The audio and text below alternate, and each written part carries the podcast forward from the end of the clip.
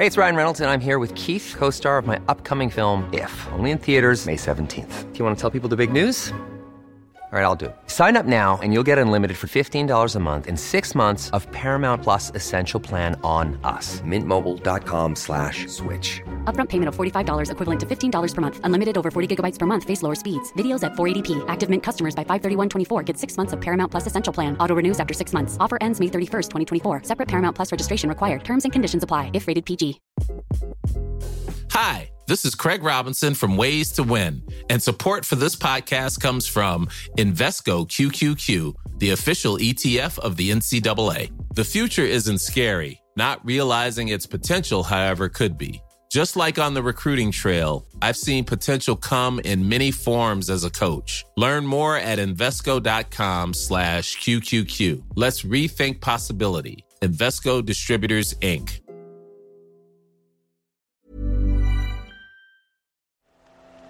The Telegraph. The Telegraph. Podcasts.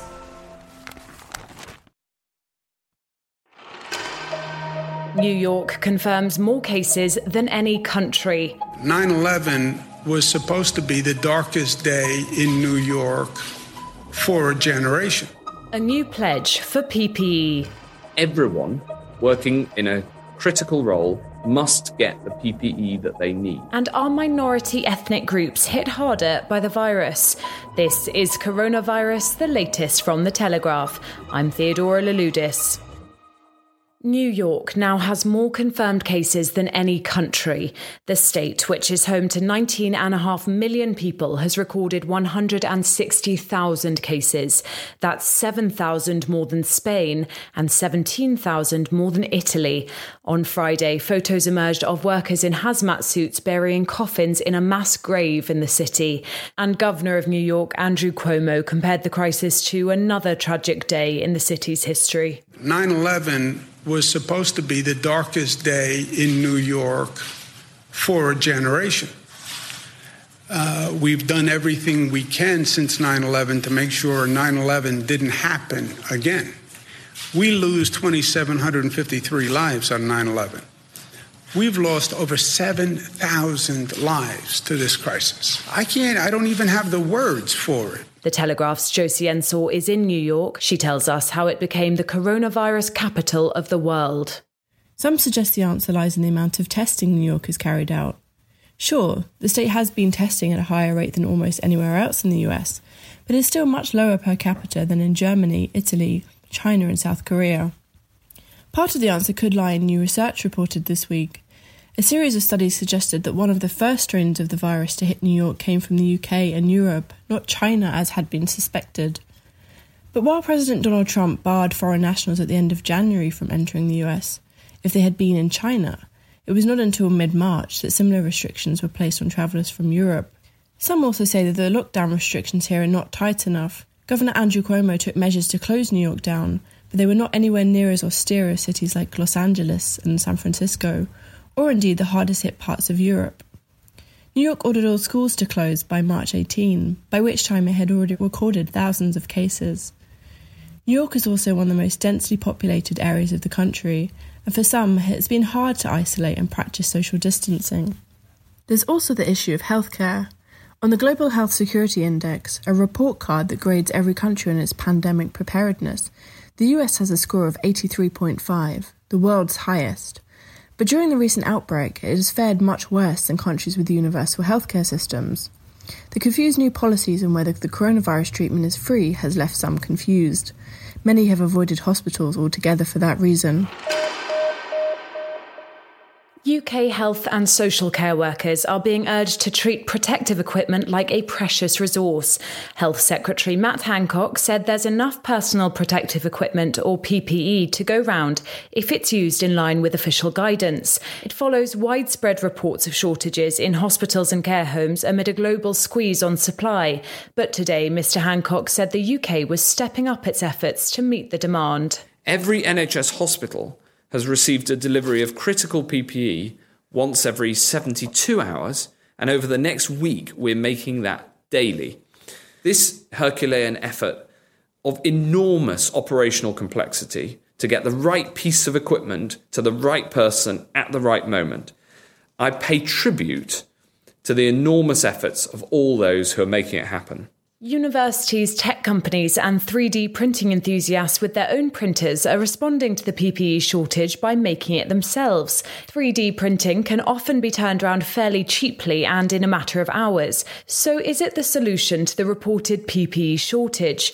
Dr. Sam Pashnitala is a research fellow at the University of Sheffield who's part of a team using 3D printers to create parts for protective masks. He says it's a step in the right direction on its own, 3D printing isn't the, the, the technology that's going to save us uh, in the PPE crisis. It could be uh, part of the solution. The, the advantage of 3D printing is the versatility. One day we were producing uh, you know, models for uh, uh, engineering students' uh, projects. The next day we were producing parts for these face shields. We're, we're trying to harness all all makers, so all people across the country who have access to a 3D printer uh, can they get on it? Can they start producing parts that we can then assemble into personal protective equipment? It's really the first time, maybe, when there can be a sort of uh, a nationwide or, or, I guess even a global wide uh, uh, call for people who have access to this equipment to try and do something with it to, to combat you know, a global situation.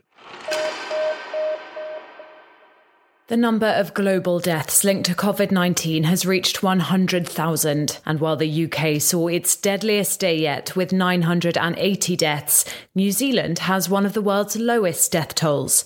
Two people have died in the country, which has been in lockdown for two weeks. The Prime Minister, Jacinda Ardern, has been clear in her goal not to contain the virus, but to eliminate it altogether. Giovanni Torre is a journalist covering New Zealand.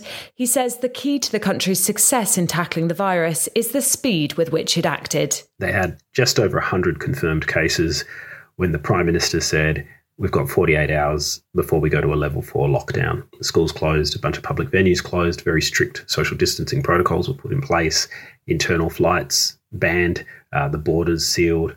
At the moment, there are 16 patients in hospital with um, with COVID 19, which is extraordinary.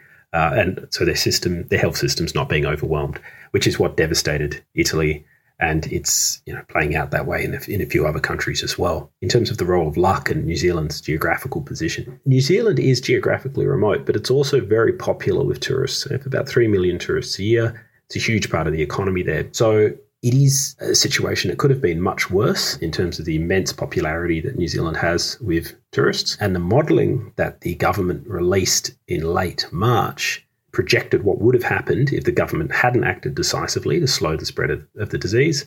And they predicted that more than two thirds of the country's population would have become ill and over 27,000 die. 27,600 people uh, in a country of five, less than 5 million would have been a massive loss, just really uh, dreadful. But the measures in place uh, appear to have averted that disaster. New Zealand has been very, very clear. They've said we're keeping the, border restrictions in place, strengthening them, and uh, we're going to continue to work towards eliminating the illness in this country. And once we've got a vaccine here, then we'll allow visitors from outside.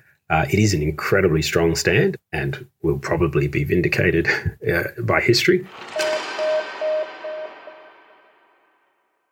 Deaths with coronavirus in UK hospitals are broken down into age, sex, and region. What we don't know is the victim's race, a factor you'd hope would be unimportant. But in the United States, which does publish deaths by race, the figures will make you look twice.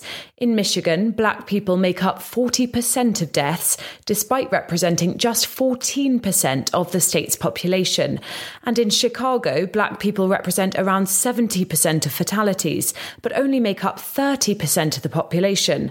Early research suggests the UK might be seeing a similar trend. The Intensive Care National Audit and Research Centre found that individuals who identified as non white accounted for a third of 2,000 patients admitted to critical care, despite making up only 13% of the UK population. There are some genetic factors. The South Asian community, for example, is six times more likely to have type 2 diabetes. But Mohammed Ali, health policy candidate at LSE, says it's not all down to health. When you consider the social distancing measures that have been applied across Europe, uh, this hasn't been possible for many households in the UK, especially in the BAME community. The majority of BAME community live in poor quality housing. So the lockdown means more time exposed to, say, cold, damp, and other hazardous conditions. And many people from the BAME community live, many generations live under the same household. So mm-hmm. many early research has seen is that younger people are actually the vectors of COVID 19, and it's them that is bringing the virus to the houses themselves. Every great charity appeal needs a soundtrack, and it seems only right that The Telegraph's coronavirus appeal has its own theme tune too. It would need to be something catchy. It would need to reflect the unprecedented and often quite bizarre circumstances we're living in, and ideally, it would need to be a bit of a laugh because we could all do with one. Enter comedian and writer Tony Hawks, who's come up with just the thing. Life is a bind, I'm in lockdown, completely resigned to lockdown, and I'm slowly going out of my mind. His song Lockdown is out now with proceeds going to the Telegraph coronavirus appeal, which is raising money for Turn to Us, a charity providing emergency grants for people in the UK hardest hit by the crisis. I've put the link to the music video in the show notes. You'll spot Stephen Fry, Rob Brydon, Sandi Toksvig, and plenty of other familiar faces, as well as the link if you'd like to join us in supporting those struggling to make ends meet. This is Coronavirus, the latest from The Telegraph. I'm Theodora Lalud- I'm Theodora Louloudis, and I'll be back on Monday evening with another update. In the meantime, you can access all of our news, analysis, and advice completely free for the first 30 days. Go to telegraph.co.uk slash audio.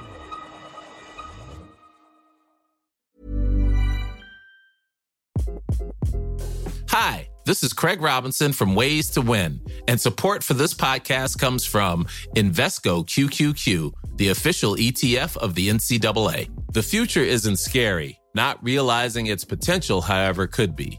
Just like on the recruiting trail, I've seen potential come in many forms as a coach. Learn more at Invesco.com slash QQQ. Let's rethink possibility. Invesco Distributors, Inc.